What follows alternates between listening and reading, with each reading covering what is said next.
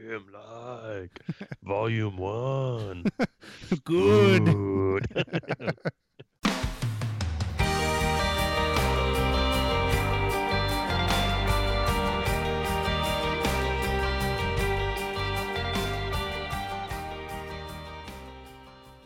Hello and welcome to episode 82 of the Erasable Podcast. Today we're checking in on the latest bevy of quarterly releases, though we're puzzled. We only sort of know who Guy Clark is, why that novel only cost a dime, or why that Baron Fig notebook is unfinished. But never fear, we'll be uncovering the truth soon about them. Joining me are the two real volume ones in my heart, Johnny and Tim. Hey guys. Oh, that was so good. Well done. Yeah, Thank you. you nailed it. It Both took me- volumes of my heart are very warm. you guys are much less fugly than uh, than the Blackwing Volume One. Though, so. Oh, oh Man, uh, we are going to have an argument on this podcast tonight. You know Sorry, what, I- Johnny? Ding, ding, ding, ding. ding ding you! ding ding your foot! Ooh. Ding, ding, ding, ding. Did you say ding, ding your foot? Damn. Yeah, your foot has been ding dinged. We're PG rated. All right. like, really, really bad mom jokes. That's that's later. yeah, we'll see what we can do then. Um, so yeah, we're we're mostly good today. Just going to talk about the quarterly releases. Um, we also one thing I didn't mention that we didn't know is what the heck Right Pads is waiting for. Come on, guys! I Didn't you tell is. them? Didn't you tell them, Johnny, that we have to uh, talk about it since we're recording today? He's Um, going to have to wait. Like, I did. Yeah, I don't know if I'm allowed to say they scrapped their idea and went with something different. Did they have Guy Clark too? No, no, like What are the chances? way off that. but um, yeah, this one's it's really pretty. I saw a mock-up of the cover, Yeah. and um, for once, oh, I'm gonna spoil this. Ti uh, Chris's trolling on Instagram is actually related to the edition. Oh, good. That's not that's not spoiling. I don't know what that W is anyway. The hashtag was like Pigtown. I don't know what that is. Oh, that's just where the binder is. Oh, okay. Gotcha. All right. So anyhow, before we get into all of that, um, Tim, why don't you talk? Tell us about your tools of the trade. All right. Uh, I am, first of all, riding with a Mitsubishi 980 or 9852 EW. That's the uh, 9852 from Mitsubishi that is recycled. Recycled in the same way that the Ticonderoga Renew is. Hmm. So it's made with like the leftover sections of the the slats, and then they mash them together to make a, a pencil out of the remainder. Uh, which I I ordered a few of them from CW and really love them, and then ended up ordering a whole dozen uh, just because I wanted Yeah, to have them on hand. That one- great. Yeah. A lot of those Japanese pencils have really pretty boxes, but that one especially is really mm-hmm. sweet. Yeah, absolutely. See, Brad, we do talk about the Mitsubishi 9800. yeah, yeah, it's a. Does he say we don't? What was that conversation that he and Les had on Twitter? He was like, he doesn't hear I much it, yeah. pencil chatter about one of the. Where's it? The Tombos. I don't remember. I wasn't following it too closely. I wasn't paying attention. Yeah. I never listened to a thing that guy says. No. yeah, yeah. So it's a. I- Pens. I, I've always I loved the 9852, but um, I've had my eye on this one for probably like over a year, like well over a year, uh, because of just the natural finish and all that. And I finally did it, and it's a awesome looking pencil. It's a natural pencil with green imprint. Mm-hmm. The ferrule is like a light purple, and then it's kind of hard to tell when I'm looking at the the eraser. I can't tell if it's black or if it's actually a dark purple as well. I think it's a dark purple. Um, it's a really, really good looking pencil, and it's sharpened with my Pollux, which your trick, Andy, is working like a charm. So So that you learned from, I forget who you learned it it, was, uh, um, yeah, Micah, Micah Thomas. There yeah. you go. Yeah. So it's, Um, it's Micah. Thank you. Awesome. It, it works great. I've been. Did did we talk about that on air? I can't remember. I don't remember. I don't think so. Cool. I'll make sure to Could talk you about describe that. it? Yeah, I'll talk about it in Fresh Points. Okay, sounds good. Yeah, so that Yeah. using that, and I am writing. I've uh, been busting out the legal pads a lot more lately because I've been working on some longer writing projects, and I just am in a renaissance of legal pads. I just love them. They're fantastic, and I I've been working on some uh, short story writing, and then also my students are writing. Do you remember that segment, "This I Believe," on Uh-huh. NPR, and it was like the old radio show. So my my freshmen are writing a "This I Believe" essay in class, and so I told them I'd write one along with them, and so I was using legal pads to draft out my ideas, and just love it. So I'm writing in an Amazon Basics legal pad with the 9852 EW. You can write with them in the bedroom, on your desk, in the Yeah. office, in the classroom. I classroom. forgot about that. That was fantastic. Upside down in the shower. that was the best. I, want to. I want to go back to that episode and like figure out what that like where that was. I wanna- well, that was the take Amazon Basics one, wasn't it? Yeah. Okay, I'm gonna find it, and then at some random point in the episode today, I'm just gonna start reading those again. so, um, so get ready. Get ready. Oh boy. Uh, It's good I radio, am- folks. yeah, yeah, um, yeah. So that's what I'm writing with. What I'm writing on, uh, and I am drinking a little uh, benchmark whiskey to help with my cold, just a little bit. And uh, I am consuming. I've got a few things here. First is a podcast. Last time I was talking about the Beatles and how I'm, you know, like a lot of people into the Beatles, but uh, and I was like obsessed when I was a kid for a really long time. The last couple of years, I hadn't listened to them a lot, and then have just dove back in. And it's like all I've been listening to for a while. But I found this podcast that's really great. Uh, it's called "Screw It." We're just going to talk about the Beatles, and it's a. They started it right after the inauguration, so it was like a. They just said we were all you know mad about the election and all this and we just said you know forget it. We're going to make this podcast. We're just going to talk about the beatles. So it's been going on just since then. But they go through all the albums with like a panel a revolving panel of people and they talk about all the episodes and they have all these little subjects they talk about once they finish the episodes. I think they did two seasons and they're getting ready for a third. So pretty cool podcast. It's it's fun. It's definitely uh, beatles you know are timeless and ageless like you can't like any age can listen to them and enjoy them the podcast not so much. So don't listen to it with your kids because these are uh yeah they don't they don't keep the language pg There's but no, uh, but it's, typewriter bills there. no absolutely not. Uh, but they are it, but it's it's really entertaining because they're all friends that work and uh, perform in the los angeles uh, improv scene uh, so they, of course, they're just hilarious with each other, and they have really good rapport, and their conversations are super entertaining. Yeah. Uh, so, I've been listening to that. I'm also listening to a new album by Dan Auerbach from the Black Keys. Uh, he has a new new album called "Waiting on a Song," which I really recommend. It's a it's an awesome album, and uh, actually, a friend of a friend is the engineer on the album, uh, and has become Dan Auerbach's like right hand man. And so we got the album, can see him on the back of it and everything. It's pretty cool. Um, but it is it's nothing like the Black Keys. You know, the Black Keys are pretty heavy. This is more produced and happier, and it's just a really cool album. It's a perfect end of summer album, I'd say. And lastly, I went and watched uh, the documentary called May It Last, which uh, Jane and I, my wife Jane and I went to see it a couple weeks ago, and it was made by Judd Apatow, and it's about the band the Avett Brothers. I don't know if you're familiar with Oh, the yeah. Avett Brothers. No, the Avett yeah. Brothers.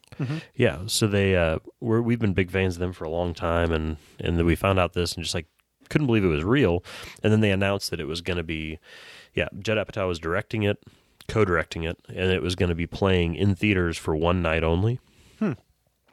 And weirdly enough, Johnson City picked it up, so so we had it here. So we got a babysitter, went and saw it, and it was just an outstanding documentary. It was about the recording of their last album called True Sadness, and goes through some uh, talking about the relationship of the two brothers and things that have happened in the, the lives of the different members over the last few years. And it was just a really well made documentary. And it's going to be, it was only playing for one night, but it's going to be on HBO, I think, starting in January. Like they're going to, it's, it's made for HBO and then it'll come out on DVD and streaming or whatever uh, after that. Yeah. So, but keep an eye out for it. Even if you're not a fan of the Avett Brothers, it's still just a really good music documentary about a band and following them through the recording of an album, and it might just get you hooked on them as well. It's really powerful, really good documentary. So, Nice. uh, but that's me. So, how about you, Johnny? So we were talking about this before, but um, Tim has a clone on the masterpiece show Poldark. The guy that plays um, Dwight the Doctor reminds me of Tim. I mean, you know, wearing night 18th century clothing and no beard. I'm looking this up right now. but just as handsome, right? I put under Tim's uh, consuming. I put a link to a good picture. Okay, Dwight Enys. pull that up. Yeah. So, um, we tried to watch Poldark like a year ago, but the first half of the first episode is just like really, really bad. Like every single way the show can be bad, but people whose opinions that I respect like it a lot. So, um, the last straw was when our friend June Thomas said something about being excited about Poldark. I was like, okay, I'm going to watch it. So we're halfway through season two, which is the latest one. I think season three comes on this week. So Johnny, I am awesome. honored that you think I'm as handsome as this fella right now. This is- I said that when it came out, I was like, he looks familiar. I'm like, that looks like Tim. oh, well, thank you. Yeah, I, I'm just going to start giving people this picture instead of my own picture. Just put that as your, as your gonna make profile. this You gotta, yeah, you gotta find one of them wearing uh, modern clothing. Or contemporary no, I don't think I want to. I think that'll just get worse for me. Just need to gray his hair a little bit, I think. yeah. He's got Yeah. my blue eyes though, so I can. I'm on Yeah, it. so if you guys haven't seen that show, it's like super good. Especially the um, the first season. If you're a Downton Abbey fan, you keep waiting for someone to like die, but no one just drops dead, so that's good. Um, Spoilers. Yeah. oh, that happens later. No. So, um, Charlotte and I raced through uh, Harry Potter three. We had a bet. She won, so I have to draw her a picture. But um, wait, what yeah, was the bet? so um, we had a bet about Harry Potter two, who would finish first, and you know, I've already read them, so I can just lie and say I finished it. So I won. so with the third one, I was like, you know, let's just, you know, we'll read them. She won't, she won't put the book down. But, you know, I'm busy. I don't have time to read that much. And um, I had to keep reminding her when she got ahead of me, Charlotte. I've already read these. Like you were still crapping your pants when I read these books. Which she thought was funny. But anyway, she beat me by a day, so I owe her a picture. So Charlotte, who is only seven, is now in book four, and I've like, quizzed her. She really gets everything. It's surprising. She even gets a lot of the pronunciations right. Like awesome. Um, and there's all this cool new music coming out. Um, there's a new U2 coming out coming out U2 album on the December 1st. If you're a U2 fan, and um, Marilyn Manson has a new album coming out. I'm a big Marilyn Manson fan. Sorry. Um, Lights, and if you guys are Arcade Fire fans, the new Arcade Fire album actually came out like a month or two ago. It's really, really good. Yeah, I think I might have mentioned it on here before. the new. National album is really good too. I have never heard that. Oh. Sorry, I'm behind. I'm like really behind on everything. They put it last time I was getting a tattoo. He played that uh, at the end. It's like, what is this? Like, New Arcade Fire, sweet. So yeah, um, are you guys Marilyn Manson fans, or am I all alone and enjoying the aging Manson? Uh, the enjoying the aging Manson is a pretty amazing phrase. That, um, but I, I, I am not a fan. But not like I've just. I don't think I've ever listened to an entire song. So Oh, he's mellowing out. or rather, like now he writes songs that are Marilyn Manson songs instead of songs by Marilyn Manson. That makes any sense. Like how now when you listen to U two, you're like, yeah, this is U two playing U two. okay, YouTube Yeah. covering YouTube. They're like their own tribute band. Can you listen to Yeah, it on they have- YouTube? Um, watch it on YouTube. YouTube on YouTube playing YouTube. Yeah, U two has a new single out that's not bad, but it's, it sounds like U two playing U two. Maybe they can just But, uh, automatically put it on my iPhone for me. There's Like probably like an Apple app for that. Yeah. They're working on it. Yeah. So um, I am writing with I'll beat Andy to it, the Blackwing Volume One. Yep. In a Field Notes Campfire edition. Ooh, the, I'm, ri- the the middle one, the nighttime one. Nice. I'm writing in the dime novel. That's not what the doc says. You're right. I'm writing with my Lisa Frank Unicorn Diary. Does it have good You're paper? right. How could I? How could I be so unobservant of what I'm writing in? Have you hacked into my the camera on my computer? yeah, Johnny I'm knows watching it all. right now. I like I your see the shirt. sparkles. I can hear it sparkling on your side, Andy. Yeah. It's a very rare notebook. Well, um, so yes, I guess we've already covered what I'm writing with and in. Um, paper in these unicorn, these Lisa Frank books aren't, aren't that great. You know, if you use one of those unicorn diaries, you will only have half a life. so um, I uh, I have to admit that I have um, watched season three of Fuller House, which I'm assuming that you you've all finished. I got the advanced copy. yeah, you did. I figured. Yeah. Um, but Got also it on on- Laserdisc a few weeks ago. Yeah. on Laserdisc.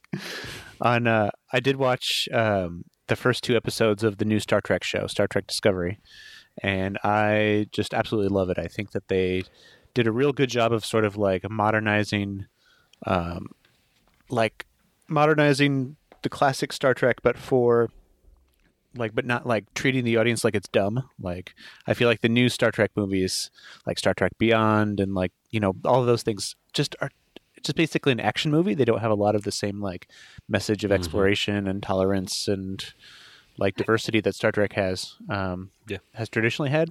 And this one still captured like the fast paced kind of like suspense driven thing, but not to the extent of Star Trek Beyond. And it, it also like it's just super intelligent. So um, so far so good. We're only two episodes in. It was really great. So I'm really Now, excited. Andy. Yeah. have you watched the Orville yet? Not yet. I um I keep meaning to. Um, I think I'm going to wait to binge watch that when Katie's out of town because it's not something I think she'll be super into. But I I do want to see that. It looks, yeah. Yeah, I accidentally found myself watching the first episode. Like I just had it's one of the rare moments that I've watched something on TV like as it was actually on, you know? Yeah. Um but uh, it was actually pretty funny. I kind of kind of enjoyed it. So, Yeah. it was that first episode. I watched maybe half of the first episode and I was enjoying it and then I had to do something else, but Yeah. we'll, Yeah. we'll talk about that later. I definitely want to watch that. It's amazing to me how it's like a parody, but it has like amazing looking production values. Oh, yeah, it really it really does, yeah. Yeah. It's like Starship Troopers, it kind of looks like. Just Um, and then beyond that, um, there's a podcast. Um, so Radiotopia, who makes 99% Invisible, and I think West they Wing Weekly. the West Wing Weekly, a couple others, The Allusionist. Um, they just started doing a new um, a new thing called Showcase, where they basically will showcase for let's say like six weeks, ten weeks, um, a show that like would make a good podcast, but they don't want to like make a whole full production of it. So uh, Hmm. their first their first uh, period showcase, I guess, um, is a six part series called Ways of Hearing, and the um, a guy named uh, Damon Krukowski who. Uh, do, do you know who Galaxy 500 is? That that band?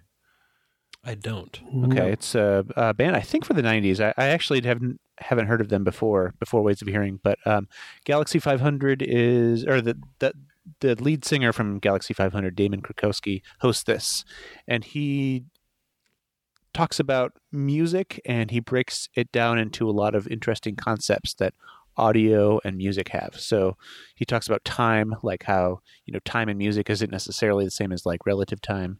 He talks about like money, the like the finance of music. He talks about signal versus noise.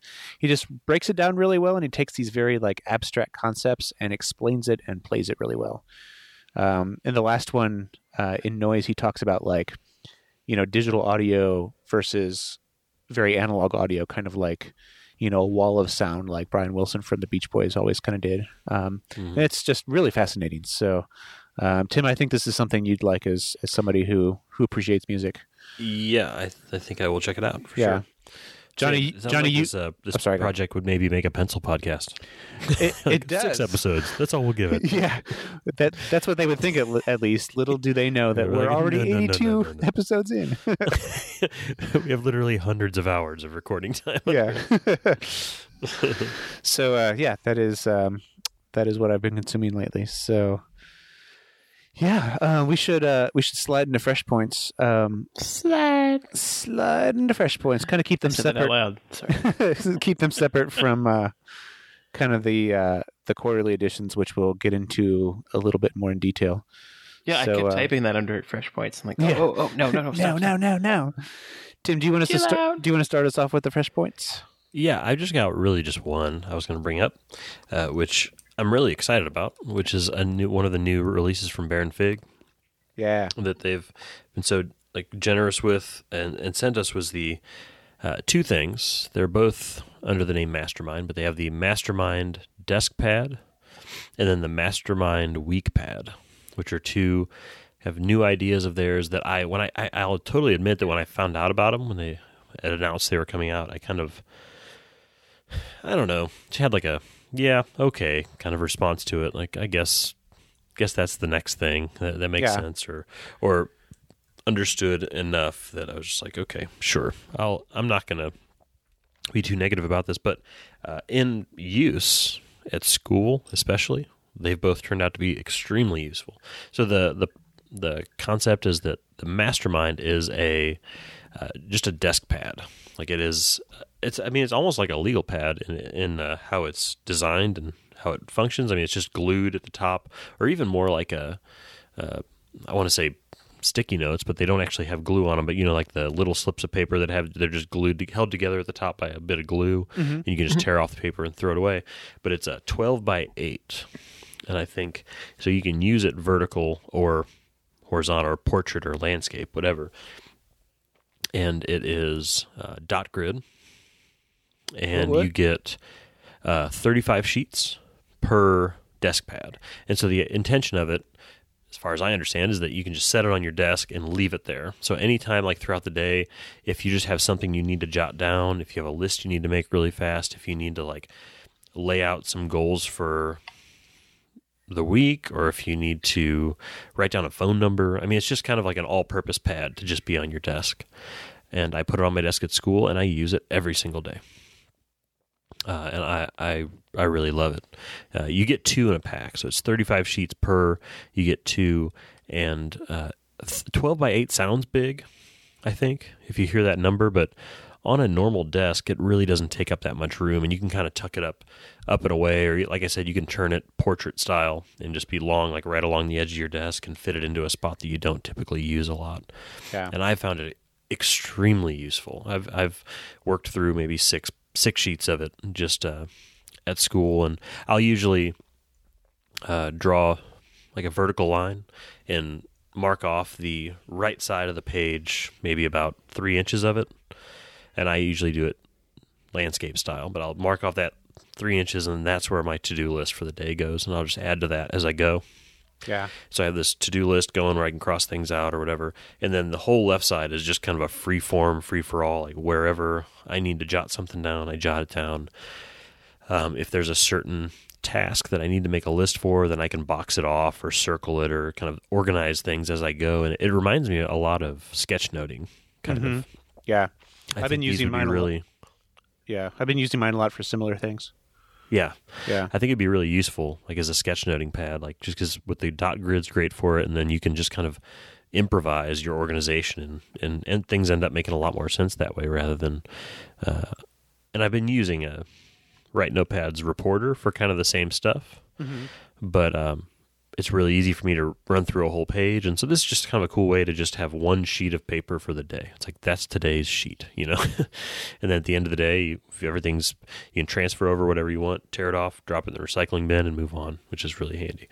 Um, the other one uh, is the Mastermind Week Planner, and uh, it is one week of a planner, a calendar, whatever.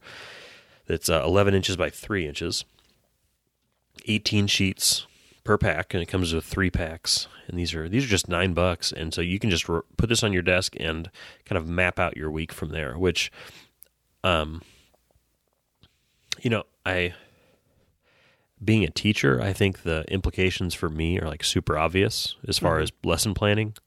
Uh, but I think obviously anybody who's working has like a week that they're looking forward and they're trying to figure out like what needs to happen in the next five days before I get to the weekend. Um, but I am in a you know, as a teacher, I'm in. I have a lot of control over my next five days, where I don't have like anything I have to meet, any sort of like bosses saying like this needs to be done today, take care of this. So I can I can sit down and I can just map the week out and be like, okay, we need to do this, this, this, this, this, this, this. Yeah. Let's see how we can do.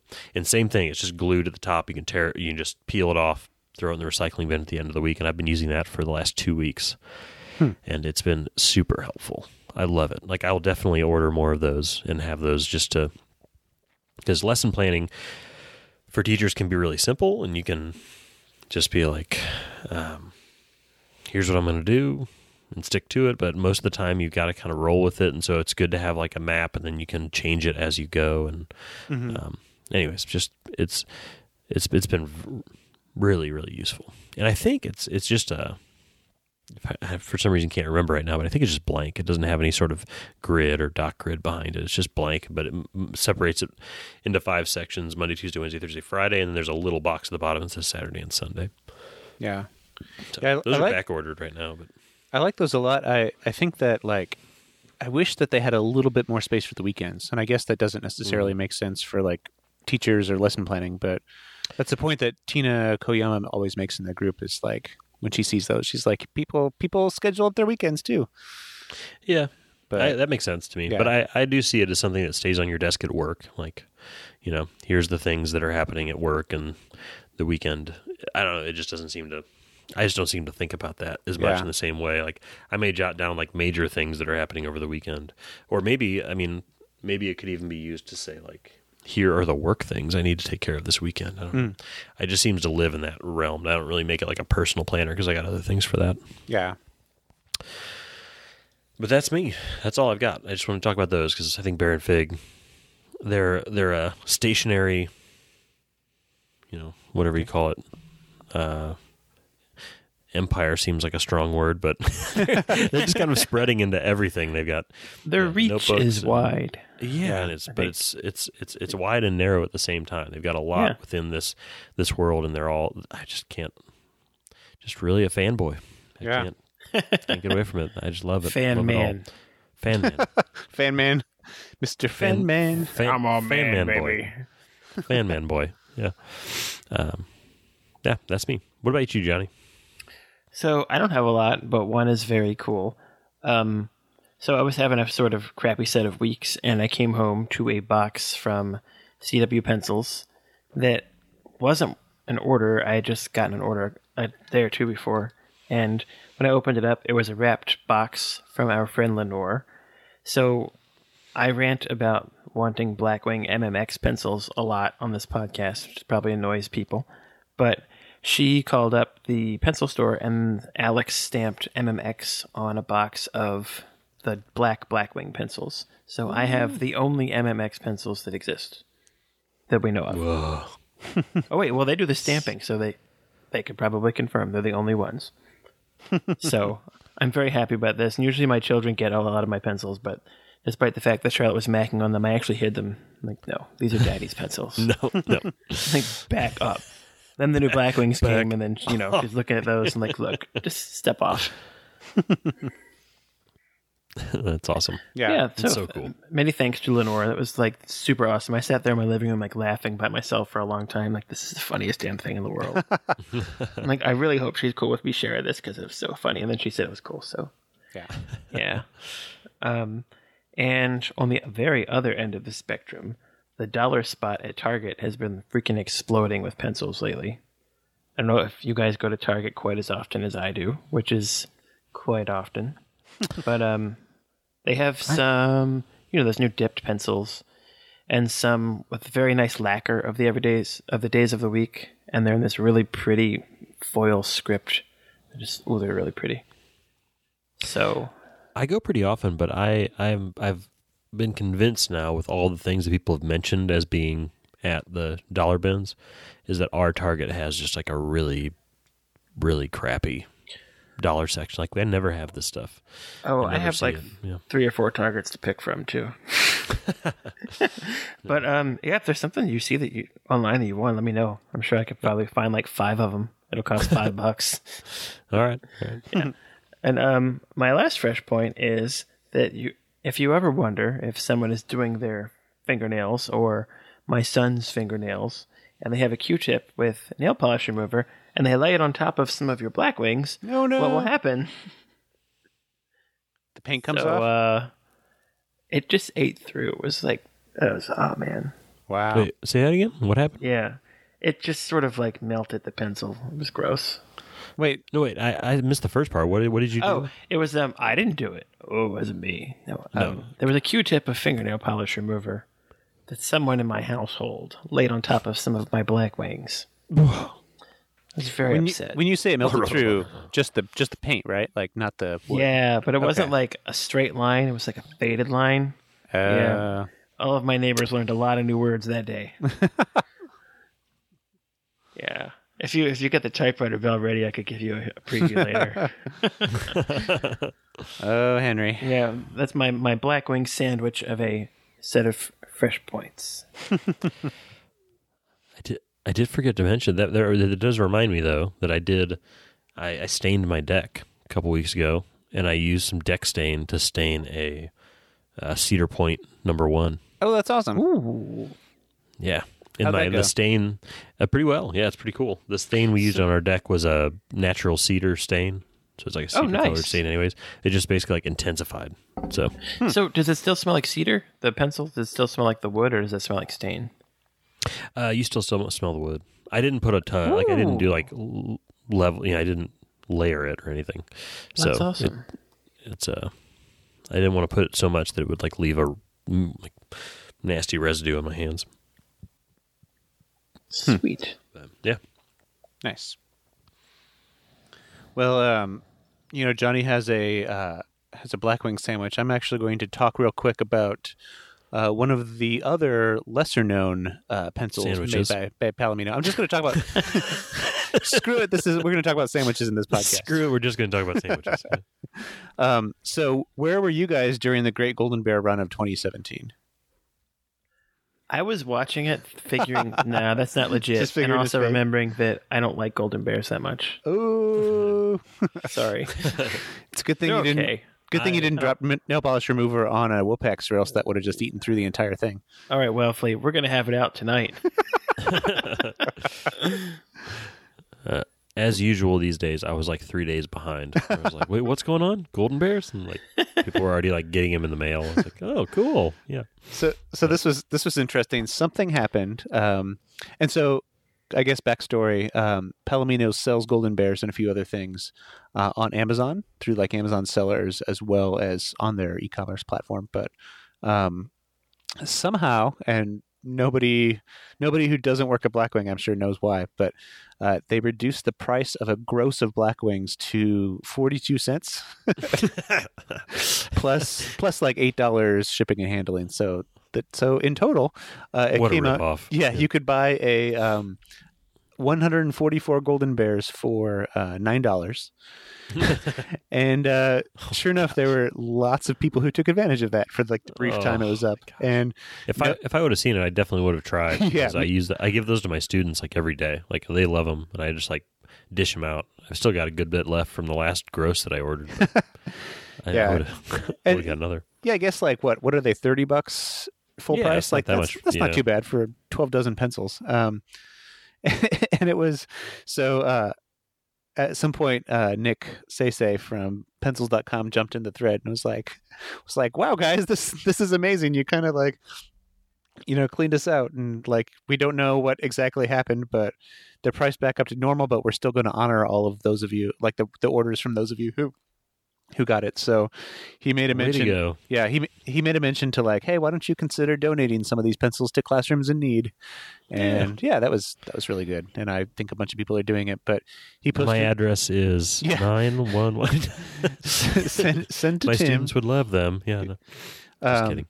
No, that's they totally should. Um, yeah, it was it was pretty good. It was Nick posted a picture of like how how many orders kind of like went in for that, and it was it was just interesting to see the impact that our group has. Like you know, somebody just posted there and it just goes goes viral pretty quickly. So Berserk. Yeah. sorry, pencils.com, if our group made you go broke. I'm sure. Well, our group also buys a lot of Blackwings. that's true. That's So- true, and that's like lots of markups. So Mhm. Yeah. So it, it's cool. It was fun. I, I missed out on it because I was on California time and didn't see that. Um, but uh, I sh- also probably should talk about um, announcement we kind of made this weekend. Um, we're accepting submissions for Plumbago issue three, which is going to be released sometime. Um, I'm thinking late December, early January, and it is a fiction about poetry issue. So if you are a writer uh, of any kind, consider writing some, or if you have it already, um, some pencil or stationery themed fiction or poetry. Uh, it doesn't have to be like, you know, fully on that theme. I would just be good if it like played in there somehow. Um, yeah, we have uh, we have a couple ideas that came through the uh, came through email already, so it's starting off strong. Um, Sweet. Tim, Tim, do you have an idea for us, or is that is that something I should talk to you about later? No, I was just I, I'm I had an idea for a short story, which I don't have to get into the, the Oh, awesome. subject matter because it's not really like stationary related, but it's like in the way that these uh, story itself will be full of stationary porn, basically. Nice. I was wondering if that's a direction you can go. Oh yeah, stationary porn is So it's- always a direction. It is So- a a story that's like involves a lot of like hands-on stationary stuff where it's not like the point of the story, but it's just like as you read, you're gonna be like, oh yeah, oh yeah, yeah that's Yeah. the kind of thing I was thinking of.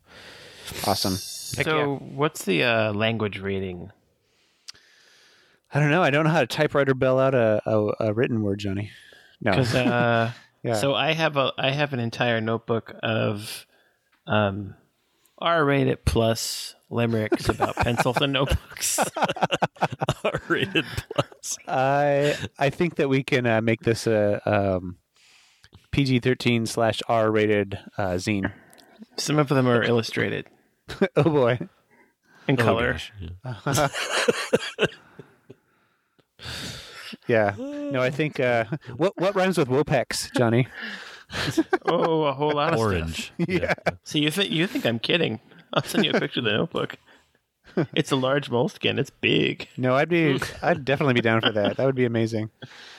Um, Uh, speaking of Moleskine, did you see that they're at uh, Sam's Club now? no. Yeah, they were last year. The, the um, Cahiers. No, it's like the big ones now. No sh. I don't have a Sam. I mean, no crap. I do not have a Sam's Club membership. If you're interested in submitting, um, I actually just registered a domain for four dollars. Uh, go to plumbago.xyz and uh, drop me an email with uh, with your idea, and we'll talk about it. Um, I wanted to mention. Um, oh yeah, so a couple weeks ago, um, I went to Denver. Katie and I both went, and uh, there's a conference there that uh, every year, me and Michael Metz, who is another pencil fan and member of the group, we co co present a workshop. It's about interface writing for software. And while we were in Denver, we met up with Julie Fan of episode 80 fame. Do you remember Julie, who was our field reporter in the Staples? Yes. Yeah. so uh, yeah, she was great. Um, met her and her boyfriend, and we went out to, to dinner and had a kind of impromptu pencil swap. Um, I do have to mention that uh, Julie thinks that I'm like a pencil imposter because I thought we were just having dinner and having like a light gift exchange. So I did not bring my giant bag of pencils to rifle through and trade. Uh, Julie came prepared with like a curated dozen, and uh, Michael had his like giant, uh, like pencil bag full of of pencil of his pencils. So You're a I like- fake pencil user, Andy. I'm a fake pencil geek, as she mentioned in the chat. uh, but no, it was fun. So uh, we we had a good a good dinner, and we chatted about pencils. Um, she had some markers that I played with; they were cool. That's awesome. Yeah. So yay, Julie. Um, and it looks like in the chat, uh, Tim, if you're interested, she's going to Tennessee. So if she's anywhere around, you should. Hmm. Yeah. Yeah, let me know. I get to see uh, John from the group is going to be here in a couple weeks. Uh, John Pattinson. Oh, nice. So we're gonna get together. That's cool. Yeah, he's that was cool. it was actually funny. Uh, I had a friend of mine. He's coming to speak at the college I went to, actually, and uh, uh, he asked someone at the college. He's like, "Hey, do you by chance know Tim Wasem?" Yeah. Mm, And actually, the person was like, "Yeah, I talked to him yesterday." So, yeah, so to meet up and have a beer. So I'm really excited about that. It'll be my first Tennessee pencil meetup. Is going to be that one. So, yeah, Um, last but not least, um, yeah, that if the thing we mentioned before, the Pollux trick. I don't think we did. I cannot remember if I, we mentioned this in the last podcast, and if we did, okay. Um, so it was when I was at the stationary um, or the San Francisco Pen Show, and at my little pencil table, uh, Micah Thomas, who is in the group, she's super cool. Um, she came over. We were sitting there. I had my Pollux with me that we could all try out, and I was mentioning how I've always found it to be a little finicky. and I think that's something we've all discussed before. Um, and Micah said what she does is she will, um, you know, sharpen a little bit, like give it a couple turns, and then take it out, and then put it back in and do a couple more turns and take it out, and just kind of do it in phases. And for some reason, it seems to work better. So I tried it. I took my time. I just like you know took the pencil out and blew it off and put it back in, and it was it was great. Uh, it worked really well. And so Tim, you said that you tried it and it worked well for you too. Yeah, it works really well most of the time. There are certain pencils like a I forget the name of them already, but those the golden what were they called? Golden sword or whatever. High class golden sword. High class, yeah, those ones like really soft, Yeah. really soft pencils like that. It just the it just falls apart, like the graphite falls apart. But uh, with Blackwings and uh, these the Mitsubishi I was talking about, like it works great. Yeah. So, but with real soft pencils, it just it still just falls apart, which maybe would happen anyways. I don't know. Yeah. So that's cool. That was uh, a good trick. If you have a Pollux and it's kind of finicky for you, I was comparing it to um, like driving like a Ferrari or something like that, even though I've never driven a Ferrari. Um, they're like really nice and really expensive, but super finicky. Like I probably would just crash it if I tried. Yeah, that would. Johnny, hey, would you like to read us a poem? Nope. If you guys are not in the uh, live chat, uh, you're missing out on some R-rated pencil poetry. that but that one was an R. Oh, okay, yeah, I guess the drug reference is R rated. Well, I live in California where it's semi-legal, so yeah. Yeah, no one says spliff on the East Coast either. We say we say hella doobie over here. Hella doobie. No, we don't. I just Man, you get punched. We call it shooby if You here. it that. Shooby doobie. See, in Baltimore, we call it smoking that. Sh- All right. Peek that one out. Yeah. Johnny, you are in a mood today. Sorry. That's all right. Um, all right. So that's it for fresh points for me. Uh, sh- should we jump into the main topic? You can watch your mouth. Yeah. I'll, I'll see what I can do. All right, so let's jump into our main topic, which is uh, pretty simply we're going to discuss um, the new Baron Fig, the new um, Blackwing, and the new dime novel, the Field Notes dime novel. So let's let's start off with that one. Um, they introduced this last week, last Tuesday, maybe Monday, Tuesday, one of those days. Um, one of the days. one, Yeah. one of the days. I don't understand days anymore. And um, yeah, it's it's really nice. It is um, about a paperback novel size, and it is a tribute to the uh, the Beadle B E A D L E dime novel um, from like the late 1800s, um, and it's just kind of like the original sort of like lowbrow pulp fiction uh, paperback that kind of kind of started that off. So. Um, it's a brand new size. It is. I'm trying to look for the the dimensions here. Yeah, they're four and a quarter by six and a half. It's right between the memo book and the like notebook sizes of French of um, excuse me of field notes. So um, yeah, Johnny, you you have one of these. You've been using them for a while. What do you think of this thing? So I like these books a lot. It- um, so they're the way the pages work. There are three signatures, and then they're glued to the cover. So I was sort of suspicious regarding the um, durability. So um, I've been sort of, you know, trying to bust the crap out of them, and they're not coming apart. So that's good. Yeah. And um, I, I like the size a lot. I like the design a lot. The design's gorgeous, and the paper is very nice. I that paper is is really interesting because I don't know. It's it's like really thick. Um, I don't know. It's I'm trying to trying to describe it like it's really thick and plush, and they say it's like the like the thickest they've made yet. But for me, it's like almost a little too thick. Like it is toothy enough to take pencil.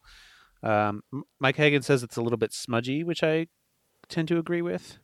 Yeah, definitely. Um, but I, yeah, I, I, the paper just seems a little bit too thick for like what I would expect out of it, and maybe it's because I'm expecting like, like kind of a cheap like um like pulp kind of a thing.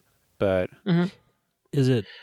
How does it compare to uh, like Write Notepad's paper in their notebooks? I feel like Um, theirs is it's, fairly it's thick. not as sm- it's not as smooth as Write Notepads, and um, it's not ivory, it's, but it's not white. It's not very bright. Yeah. If that makes any sense. It's like halfway between white and like Moleskine paper. What do you guys think Hmm. about how they're blank pages, but they're like sequential, like they're numbered pages? I like that very much. Yeah, that, that looks really awesome to me. I, Yeah. I'm excited about that. um, Ana Ana Reinert from the Well-Appointed Desk, friend of the show, um, has like uh, lined paper inserts that you can download through her blog, and she actually made a special one for the dime novel edition. So uh, Oh, if you awesome. want if you want like a like a line guide to put behind it, um, if you go to well we'll have a link in the show notes, but if you go to her website uh, and click on um, I think it's probably called like ruling guides. I should actually yeah guide sheets um, at the top navigation and then just kind of navigate over at the very bottom to the field notes dime novel size you can download those and print them um, however i have found um, i have a bunch of sticky notes that are four by six and they have lines on them and if you just stick one of those behind this it works perfectly Ah, oh, Yeah. good call. yeah those are some So- of my favorite field uh, post-it note sizes so works great I, I'm finding that um, I can use a lot of pencils on this paper that I have trouble using on regular field notes because the paper's very smooth. Like the Wopex looks like a normal pencil on this paper. yeah Um, Blackwings, like Hagen's, Mr. Hagen's right, they're like a mess. But um, what do you find works really well on like the standard? I guess now it's sixty pound field notes paper. Um, I usually use just like a, like to me a two B pencil works pretty well on that. Like it's not, it's not as nice and toothy as like you know Baron Fig paper standard paper is, but it works just Mhm. fine for me. I've Yeah, been going enjoy- harder. I think, like Yeah. with field notes paper, Yeah. typically, I've been. Uh, it's like the longer we've done this, it's it kind of interesting. Like when we started this podcast to begin, like I was discovering the two B kind of pocket, and then Johnny, you would say things about like the B Castell nine thousands and things like that, and I'd be like, oh, that's I can't do it. It's too scratchy or whatever. But for some reason, over like the last two years, I've gotten like harder and harder with my my preferences. I still love the like the 602 2B ish kind of feel, but with field notes, I like to carry like a mono F or something that just holds a point forever and just there's something really satisfying about that. I don't know. Yeah. Yeah. How about you, Jenny? Yeah, I like when they mix up the paper like this, so that you know, as soon as I picked it up, I tried a Blackwing, and I was like, "Oh, I'm going to hit my you know harder pencil spectrum for this notebook." Yeah. Uh huh. Yeah, I'm just I'm just really I think my very favorite thing about it is the size. Like I I do like the cover and sort of like the intricacy of the like the letterpress. Um my the edition that I've opened so far is is one of the ones where the like imprint is slightly misaligned from the debossing. So it just Yeah, kinda- the one I'm using is like that. yeah, um, and there, apparently there's quite a few like that. That's okay. But like it's It's so not good. exact. It's so exact. Not good. Very bad. I, it's oh, one like a little bit off that topic, like a little bit of a tangent, but Yeah. one thing I have to say is that compared to the last few editions, I feel like Field Notes nailed the uh, the film like that goes with it. Oh, Did you yeah. watch the the I video that went wa- with it? Oh man, I completely forgot about that video. Yes, I will watching. oh, Yeah, it. they like they interviewed like the, the uh, quality. librarian.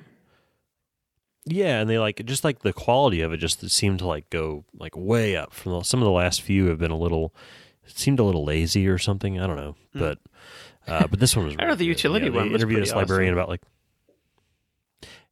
the which one? The utility one. That utility pretty film funny. where Brian just got things Like- thrown at his head.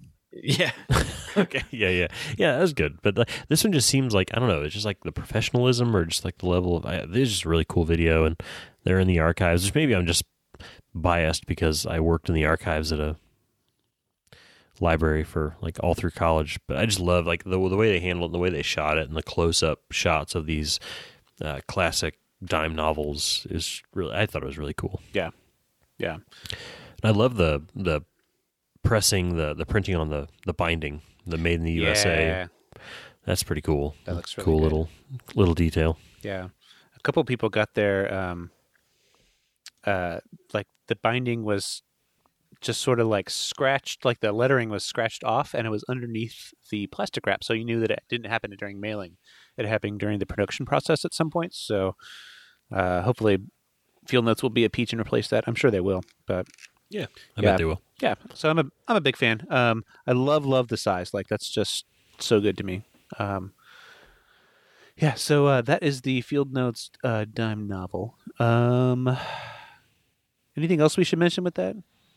Oh, uh, the obvious thing. I was really hoping the subscriber extra was going to be some sort of dime novel. Oh yeah, I mean, the Yeah. pin is cool, but it's like I don't know, making a pencil about pencils, but you don't get the pencil.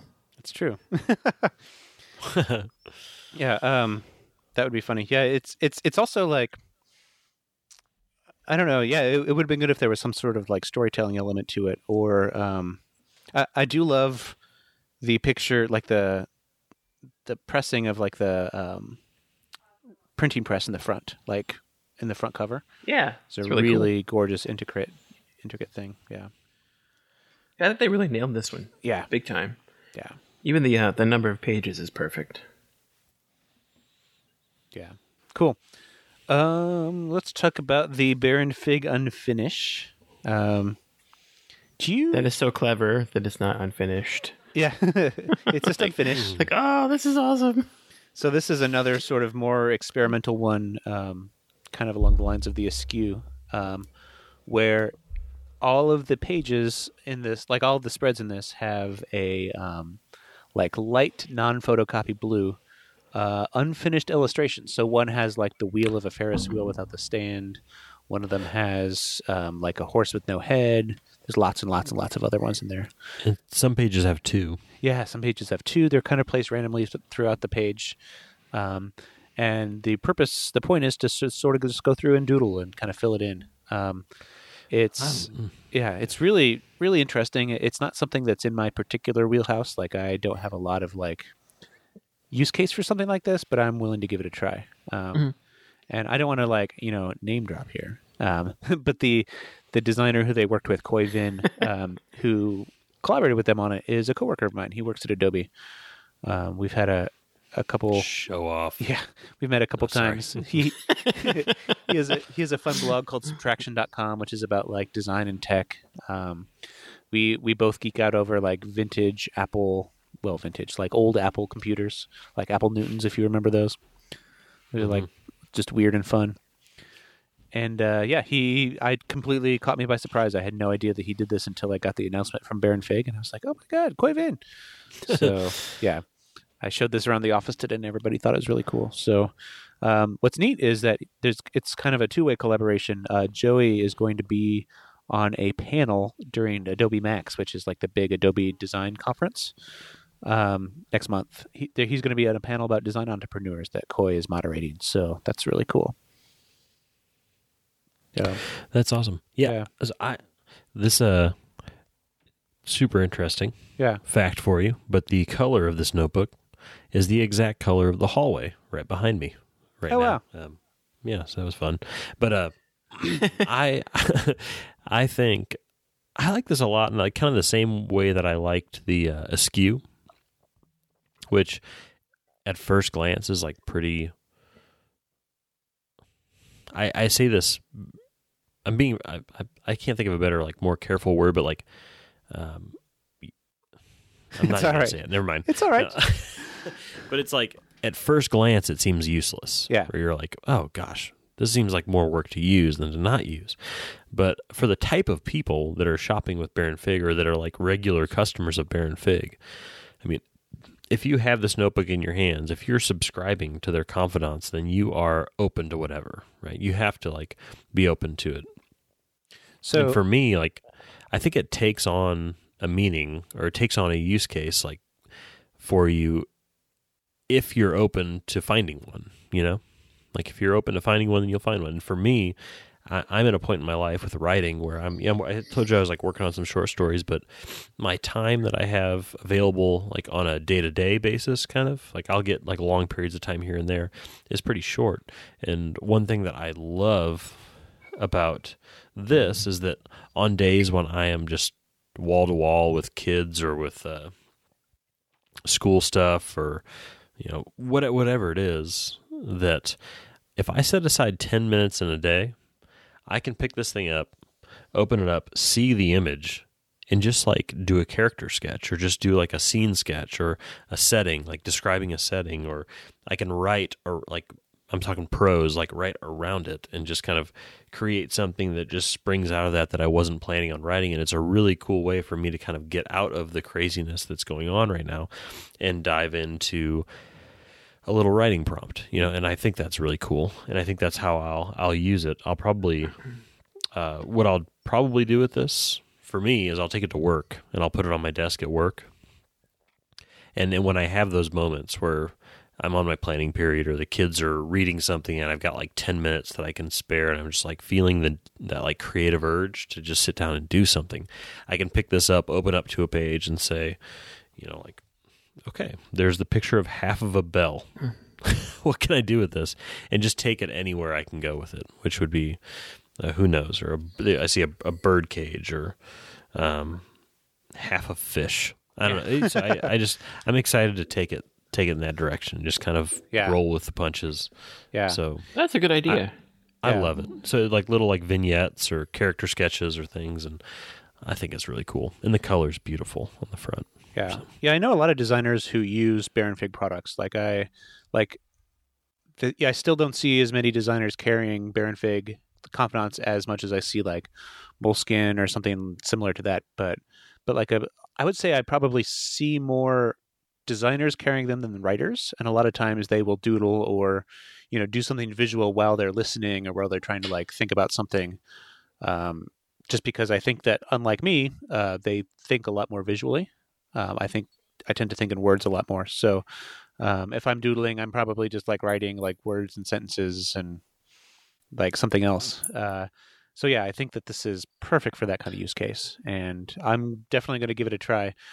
One thing that I think is kind of weird though is um, so that blue inside is supposed to be non-photocopy blue, um, sort of like a marking pencil, and Ah, so if you're if you're doodling around that picture and then you photocopy it, the picture doesn't show up. Like the illustration, not not the part that you did, but the part that was already in there. So that's kind of weird. It's fine with me. I mean, I, I photocopy things like once a year, so I'm not, not Yeah. really. But yeah, I, I get what you're saying. Like, uh, but that that makes me even like real. That makes me think like you saying that like helps me by what I was talking about earlier. Now I'm like I should just write right over the image. I was imagining writing Yeah. around it, but I had forgotten about that. That you can just kind of write through it.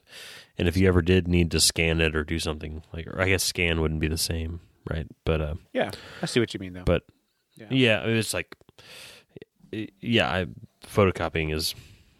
It almost feels funny that they would have pointed that out about photocopying because I'm like, okay, yeah, you know, it's not that common for people to photocopy out of a notebook Yeah. or something. But Ko- Khoi's old. He probably he probably still photocopies. No, I don't know. I'm sure he doesn't listen to this, so I feel confident in Yeah. saying that. um, anything else we should mention before we move on to the the big topic? I feel like we I just need to so. underscore how perfect the color is. Yeah, I do love the the color, and I love I love the little inscription at the bottom of the front. Have fun. Have fun. Yeah, yeah, that's yeah. fantastic. It- That's really this fun. thing is exactly the color of uh, Thomas the Train. I wish all of my So, notebooks had my Henry kind of lost it. yeah, imprinted at the bottom. yeah. Um, Cool. All right, Yeah. guys. Now- Uh, sorry. Go on, Tim. one more thing, one thing we haven't talked about though, I Yeah. have to bring this up, is the Baron Fig planner. Oh yeah. Oh we- yeah, I'm sitting here looking at about it. The Baron Fig Planner. Yeah, yeah. So while we're on Baron Fig, we should stop and talk about this for just for a second. Sure. least, But, um, have you all used the previous planners? Um, So Frankie had one in 2016, but I did Mhm. not. But it held up really well, and she like beats the hell out of her planners. Yeah. So, but um, it stopped staying closed after like three days. So I don't know if that'll be different this time.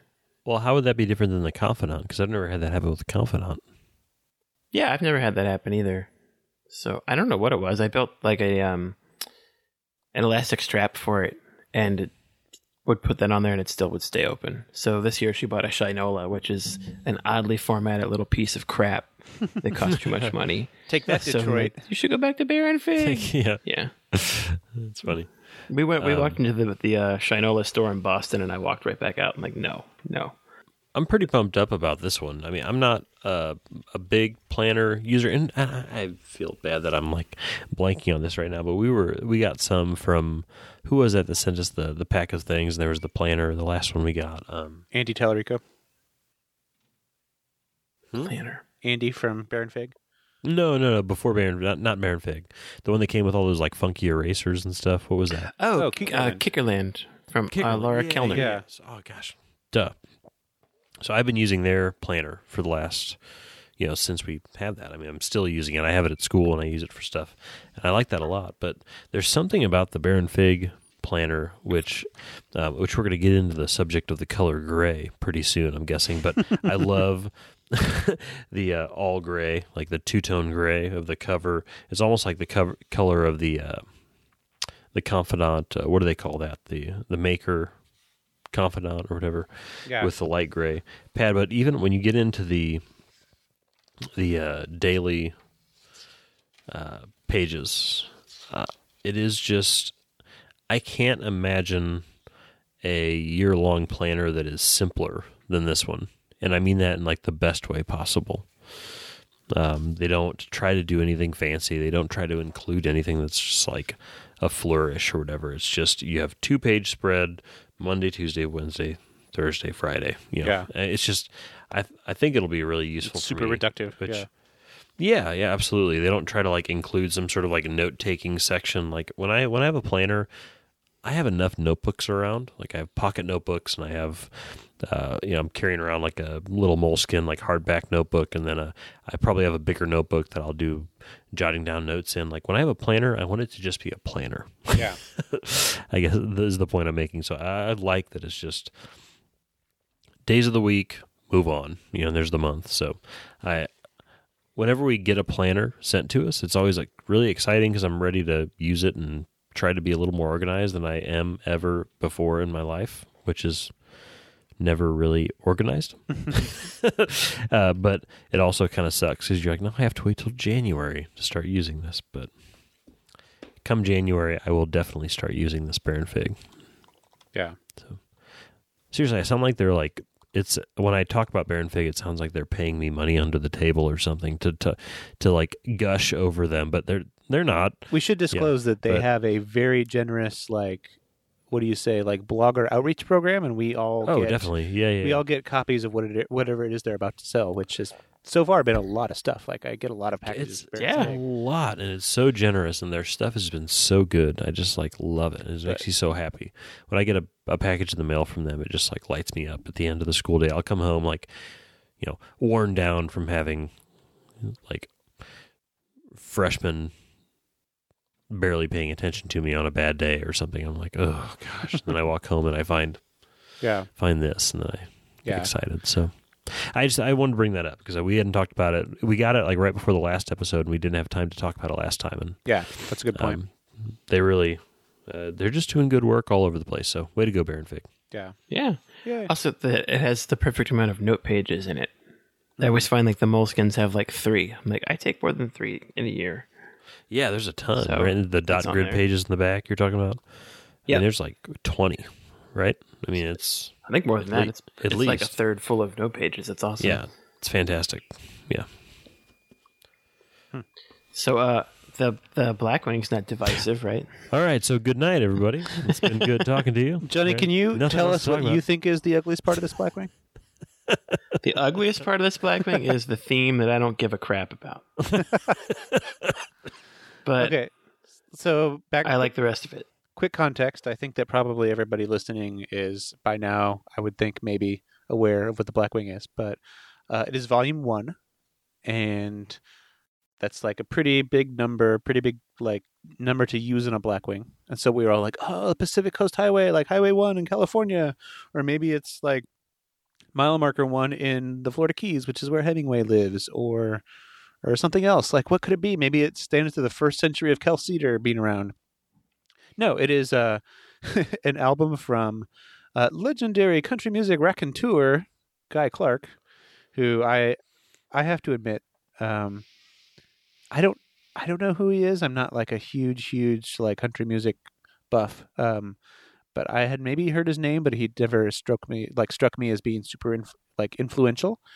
And I wonder if he's more like, and this is I know nothing, so please don't send me email about this. um, I don't know if he's like influential to people who are influential in country music. Um, and that might very well, well be the case, but I just like just that didn't connect with me a lot. So Yeah. yeah, I I'm pretty like in the last six or seven years I've gotten fairly plugged into like the country music scene as far as like the real country, not like the commercial stuff, but like gotten like pretty familiar with it. yeah, Um, and Guy Clark was like not even not on my radar. Huh. You know, which is like kind of interesting. So I was like, oh, I guess this is somebody I should look into. But at the same time, it's like musical references before. What do we have? Like Bob Dylan. Uh, so like jumping from Bob Dylan to Guy Clark was like, oh, okay. you know, like you've got a limited number of editions of this, and to reference Guy Clark was kind of a little out of left field. I might have liked to see a. Uh, I don't know, like a Hank Williams edition or something. Somebody who is, or a Johnny Cash, or I don't know, I don't know. But so Guy Clark was a little random to me. I mean, I appreciate that they were going for something a little out of the norm. it, it seems like a Taylor Swift edition would have been perfect. yeah, yeah, exactly.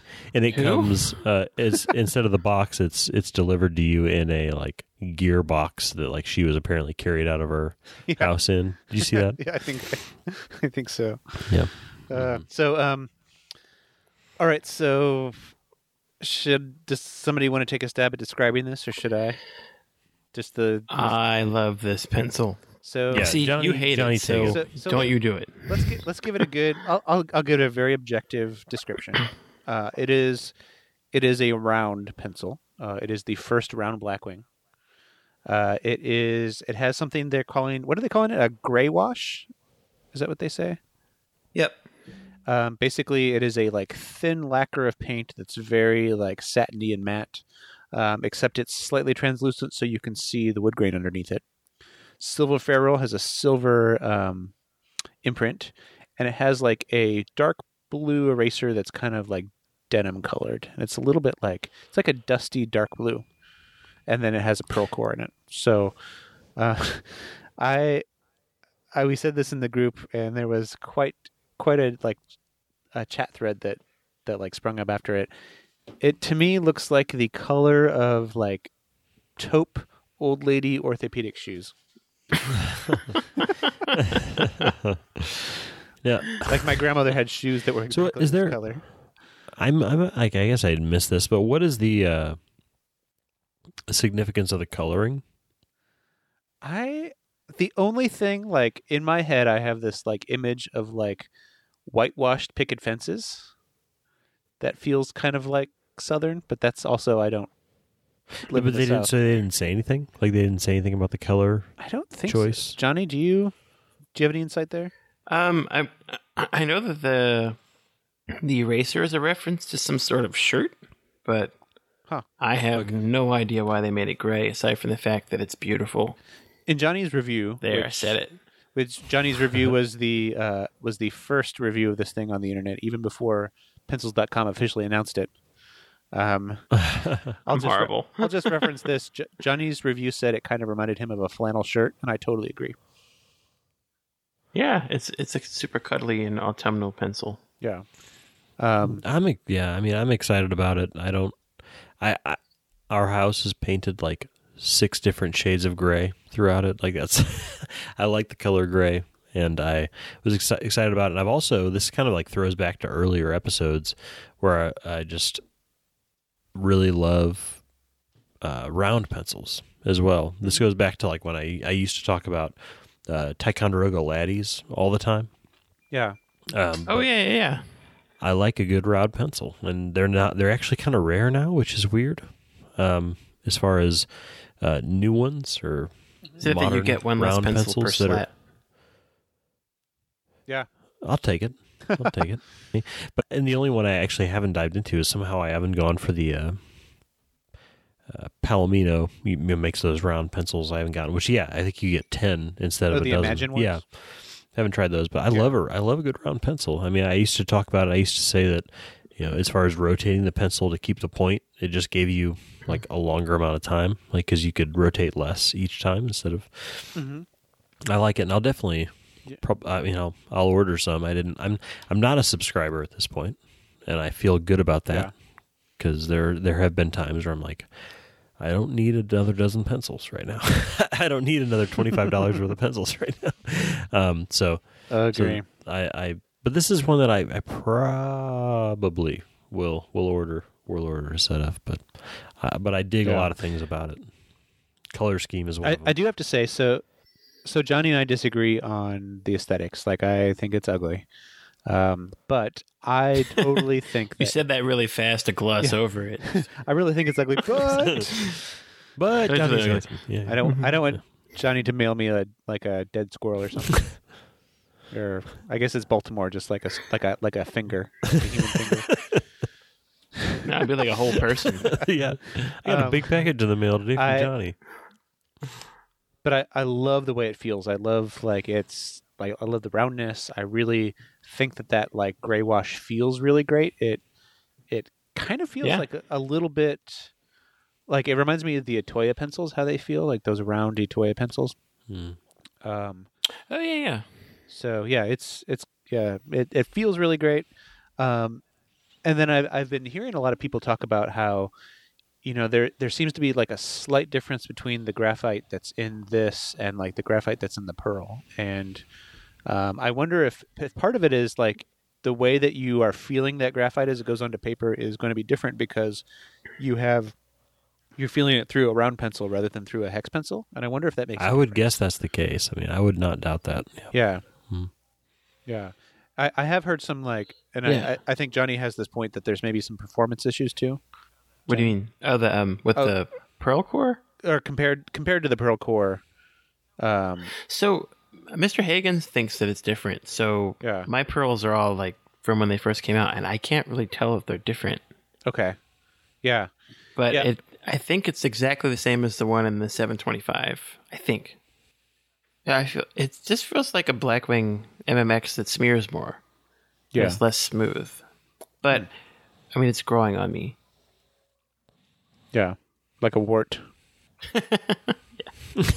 like a wart, like a big ugly wart on your hand, right? Yeah. Yeah, I mean, so did you guys watch the video? Yeah, so um, yeah, that video the video was interesting. It was um, you know, it had footage from before he died. He died last year. Yeah. Um, from an upcoming documentary about him. Um, and yeah, I don't know. Like, it, I guess it gave me some good insight as to why the pencil was around, and, and that it had that that quote by him about how some things things are sometimes things aren't straight; they're just kind of round. Um, I should actually rewind and and look at the actual um, quote here, which says, "He's a sleepy John who waits till he knows what he knows. Then he'll tell you straight or slightly bent. If it fits, some things are slightly round." Which Mhm. um, is in the liner notes from old number one, which which is pretty good. Yeah. Uh, and I have I have no idea if this has any bearing to, to the decision to make it. That, excuse me, that that color, but that cigar or cigarette or whatever that is that he's holding in the video is kind of the same color. The spring roll that he's smoking right now. Yeah. yeah. Whatever it is that he's smoking, I don't know what's in there. Tiny little spring Um, roll that he's smoking. yeah. Yeah. Um, so who knows if that has anything to do with it? But I think that's a really kind of like interesting, you know, quote.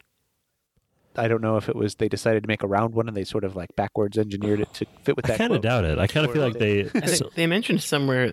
Good. Yeah. Okay, they mentioned somewhere that he liked round pencils. Okay. Okay. Well, Yeah. But they could have maybe put that in the video. well, or again, some text. so the video or him playing some music. Yeah.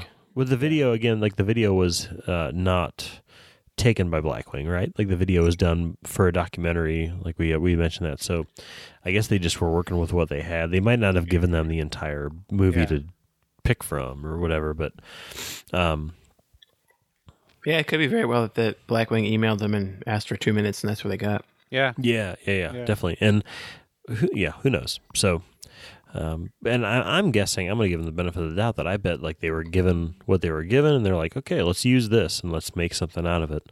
And they must have had some connection to him. Maybe somebody loved his music, or you know, with their their label, their their music label they made with the Willy Tea Taylor album. Maybe like he has some sort of connection. He they found out about it. I don't know, but I, but I think that the I, I would like to give them the benefit of the doubt and say that the design of this pencil was based on that clip and just like Andy said, like his cigar, because you can see through it and you can see the bits of tobacco inside and like the fact that Tobacco. they did the gray Tobacco. yeah tobacco um, was visible so that's why they did the like slightly translucent Yeah. finish or whatever Yeah. I don't know Yeah, it, it was. It, it provided like it was a weird video. It wasn't as weird, in my opinion, as the 205 video. um, but it, I guess it gave, it gave some good context. Well, they made that one. Yeah, wasn't as wasn't as weird as the 205 either but yeah. that's true. That is true. Um, Hey, I don't know. These pencils are not even in the same ballpark. I, I just I'll I don't know. you. How, I don't know how to feel about them because like I do love the way it feels. Why can't? Why couldn't we just have had a natural pe- natural round pencil? because that's going to be the uh, standard Ooh. edition that they incorporate Yeah. round Natural, round, extra firm extra core, firm. silver ferrule, pinky razor. Yeah. Boom. Yeah. and then the world explodes because that's like the perfect pencil Yeah. no. And all of the rest of my pencils are on eBay, and then I buy a second car. Okay, guys, I, I was thinking maybe we could do a little like lightning round with like the senior superlatives of these these editions. Um, anything we should finish up talking about with this this volume before we do that? i don't think so I think we, think So one one thing I would mention is that that um, there have only been three Blackwing volumes in the autumn, and each one has been super autumnal and like. Do you want to remind us what the other ones are? So the 211, which was natural, and is a, m- a lot of folks' favorite, and then last year Never was heard of that one. Dorothea Lange. last year was uh, the 344, which was burgundy and red, with the uh, 602 core. That one was super awesome. Yeah. These are also the only two that I've ever bought more than my subscription from Hmm. or of. So yeah, I've, I think if you divorce it from the theme, um, and just look at it as a seasonal pencil, it's so nice, so perfect, Yeah. I agree. or at least beautiful, if not perfect.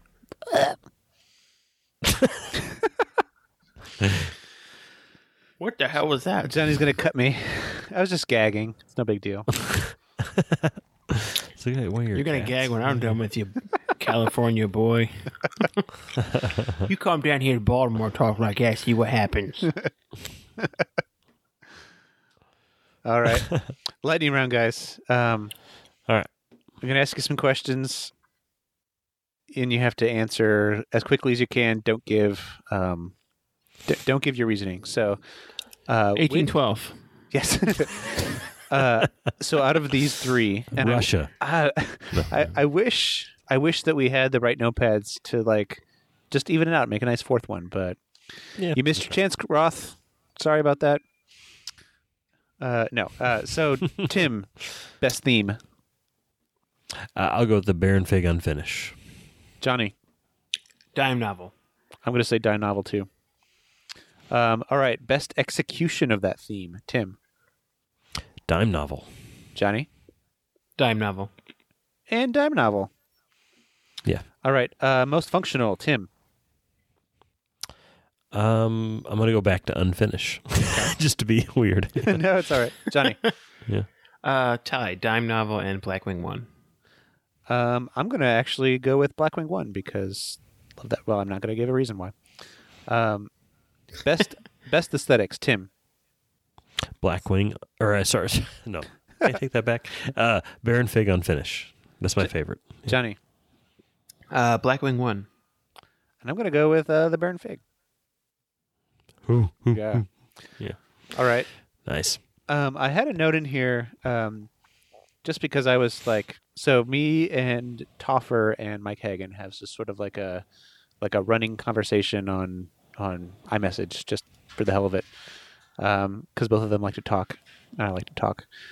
Um, and we were just talking Mhm. about the differences between like like the different companies and how they treat the themes of the editions. And I think this is something we've Mhm. talked about here before too. But um, this can probably be a short discussion if we wanted to get into it. But um, I feel like I feel like Baron Fig is sort of like on a like on a continuum. Baron Fig is like the most abstract themed. Um, They're they're abstract, but they're also at the same time they're like kind of conservative with it. Like Yeah. they don't they don't stuff it down your throat. Like they'll they'll have kind of a weird theme, but they won't make it uh, like like That's a good for point. instance, the unfinished could have been those images could have been much more they could have been bigger and like yeah, more to deal with, but they just they're kind of minor. I mean, they're like the size of a silver dollar, just like right in the middle of your page, as as opposed to half the page that you could fill in or whatever. yeah.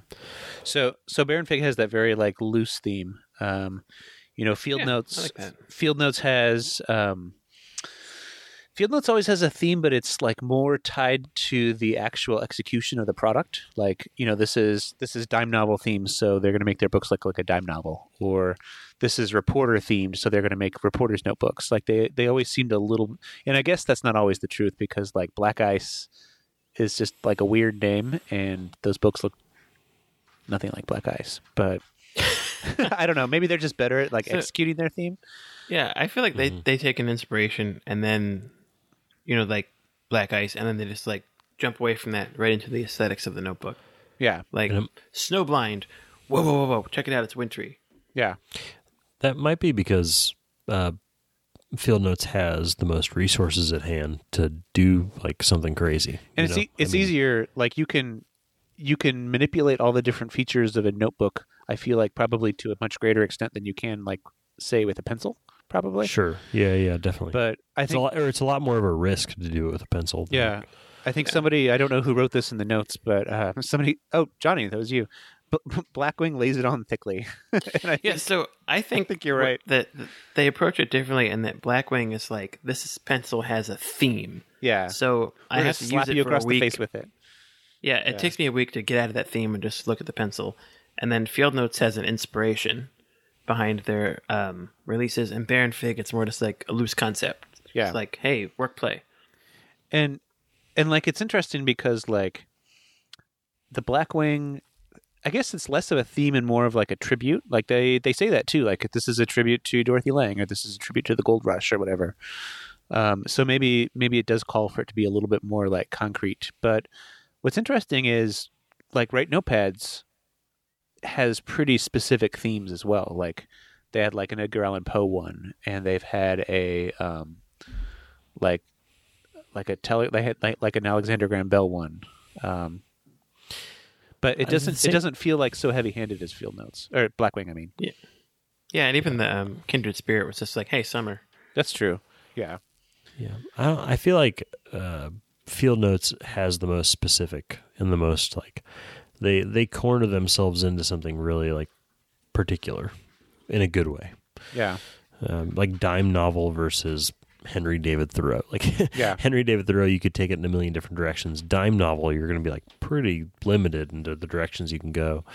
And they did like the the clear like visual element of it, which I, I feel like Field Notes basically gives them so like the fact that they they do it the way they do it will give them an endless number of themes that they could do for the rest of time Yeah. you know because like they're so specific whereas if you're trying to hit on big names or big events or big things uh, as themes you might feel a little more limited where you're going to come out with one and be and be like well that was kind of random. Whereas it was I know this seems kind of counterintuitive but with field notes they're so specific that it's like whoa wow I wouldn't have expected that. That's cool. Yeah, and then every time it kind of feels the same way as It- opposed to wow of course like they would do a hemingway or they would do a i don't know picasso edition you know, Yeah. because those are going to limit the future a lot. And, and certainly Field Notes has the most practice with with this. Like they've been around, they've been doing this for a lot longer. Um, so I don't know, like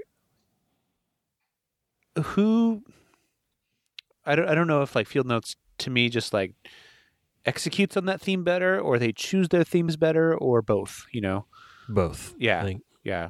And and then of course like Baron Fig like you know the askew and the unfinished make a lot of sense, but some of them like the metamorphosis makes zero sense in the context of the actual output, right? Like the actual notebook. Yeah. It was basically just sort of like their marketing rhetoric.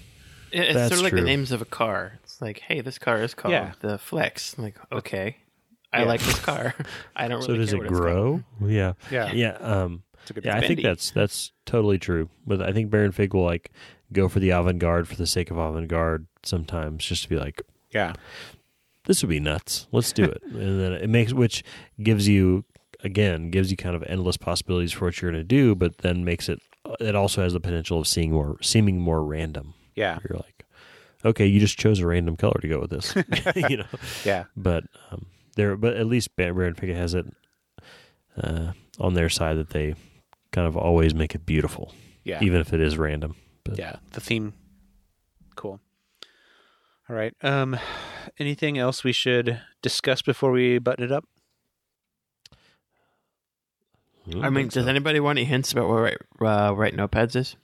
Are you actually going to give hints, or are you just going to say something? Well, I'm going to give you my PayPal address. You heard it here first, folks. You can, uh, whoever doesn't like Volume One, you can send me your Volume Ones. For every four, I will give you one hint. My Johnny- address is in the show notes. Johnny's corrupt. He's a bad every hombre, guys. eight you send me, I will give you a correct Drain the swamp. Drain the erasable swamp. Yeah. Oh, I made this joke. Then you have to send me some money for uh, Chris and John when they, you know, come after me and I have to leave town. yeah. All of my pencils might fit in the back of a Subaru. I don't know. Put the seats down. N- No family, just me and my pencils taking a run. See ya. You're gonna you're gonna wake up with a disembodied ferrule in your bed. Every time I run out of bed, I run out of money, I pull out a couple two elevens. I'm hungry. Give me food. Yeah.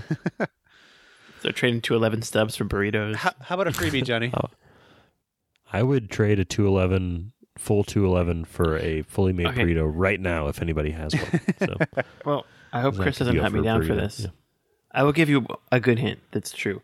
Um, Field Notes stepped out of their usual um, frame of where their themes come from, and right note and sort of people.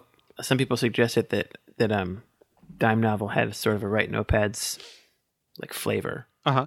because of the period. So the Write Notepads doesn't feel anything like a field notes, but it's not from the time period they usually visit. Hmm. So dime right novel. notepads. so, So so it's that- not so like it's it's, dime not like the novel, yeah. space shuttle or anything, but Okay. it's not I like blue. it. I'm I'm gonna guess guesstimate it is a Paul Revere. the Yes. 1812 overture. Oh man, they have to do something Fort McHenry. Our big middle finger to the British. Sorry. Um, it's gonna be. I think knowing Chris, it's gonna be a Boston Red Sox edition. So So he did post an that was a Instagram of really. a yeah. of a quarter of a um, red circle. Yeah. And I guessed that it looks like the um, the Leica logo, like the camera, um, but also maybe the Japanese flag. That's a good guess. Yeah. Also looks Those a little good bit like the guesses. Japanese flag too. Yeah. So that's what I'm going with. They'll get some good pencils this time from uh, Mitsubishi. Yes. Ooh, yeah. Really good pencils. yeah. Ooh. That'd be good. That's, All right. the, that's the hold up. That's the hold up. All right, let's button this up, guys. yeah. Um, Tim, where can people find you out on the internet? I am on Instagram at Timothy Wasem, and I am on Twitter at Tim Wasem, and I am rarely on the Facebook group, All right. which makes me sad. I wish I was on there more, but I just like never make it over there. Maybe if you spent less time with your family, you could do it. Deal. okay. I saw that picture of you like out playing by a babbling brook with Henry. So why don't you just Yeah, cut that out? yeah. Stop doing that. Yeah. Okay. Never again. Be like Henry, Henry. I love No, you. you have a com- you have a computer in your pocket. You could do Facebook and the babbling. Yeah. it's like Henry, I love you, but I really have to spend more time with Facebook. Let me finish this comment, son. This is gonna be a good one. It's gonna get Just tons wait, of likes. just wait, Yeah. just wait. Dad, Dad, look at this. Okay, now uh, throw. Okay, Johnny, how about you? So you can occasionally find me on Twitter at Pensolution, and these days more often on pencilrevolution.com. Nice. How about you, sir? And I am on woodclinched.com, where you can find me and sometimes other people like Harry C. Marks, who wrote a guest review on my blog about the time novel. Uh, so you can find that there. Um, you can also get at me at at a Wellfle, A W E L F L E, um, or the same thing on Instagram. And this has been the Erasable Podcast. Uh, we just recorded episode 82. You can find the show notes for that at uh, erasable.us slash 82. And uh, you can find uh, us, except for some, except for Tim, most of the time, on the Facebook group. Uh, 2,000 plus members. Facebook.com slash groups slash erasable. We have amazing pencil discussion, photos, uh, link sharing, resources, uh, questions answered, everything happening 24 hours a day. Um, there was recently a, an Australian uh, pencil discussion thread happening in the middle of the night. So, uh, Okay, okay, I get it. I should be on there more often. Jeez. we get it. You vape. You Facebook. easy, easy. No, I on like a on like a weekly basis, I, I devote myself to like paying more attention. Then like you'll notice me get on there once a- like once a week and like like fifteen different posts and be like, oh, this is great. Should- and then like a week passes by and I'm like, crap. What you what you should do, Tim, is drop in, find like a, a thread where there's like an argument happening, drop something super incendiary, and then just hop out. like drop a bomb and then just like Yeah. pass out. You're like, And "Ah, just get- and I'm out. Yeah. and there goes Tim. Uh, so, uh, Facebook.com slash group slash erasable. It's a lot of fun, uh, a lot of time. uh, you can also go to Facebook.com slash erasable podcast for our page, which is sort of the erasable uh, official mouthpiece of Facebook. We're on Twitter and Instagram at, at Erasable Podcast. You can find us on iTunes. You can find us on the Google, Google Play Podcast Store, really anywhere where you get your fine handcrafted podcasts. Uh, and we will see you in a couple weeks. Bye Goodbye. bye. Auf Wiedersehen.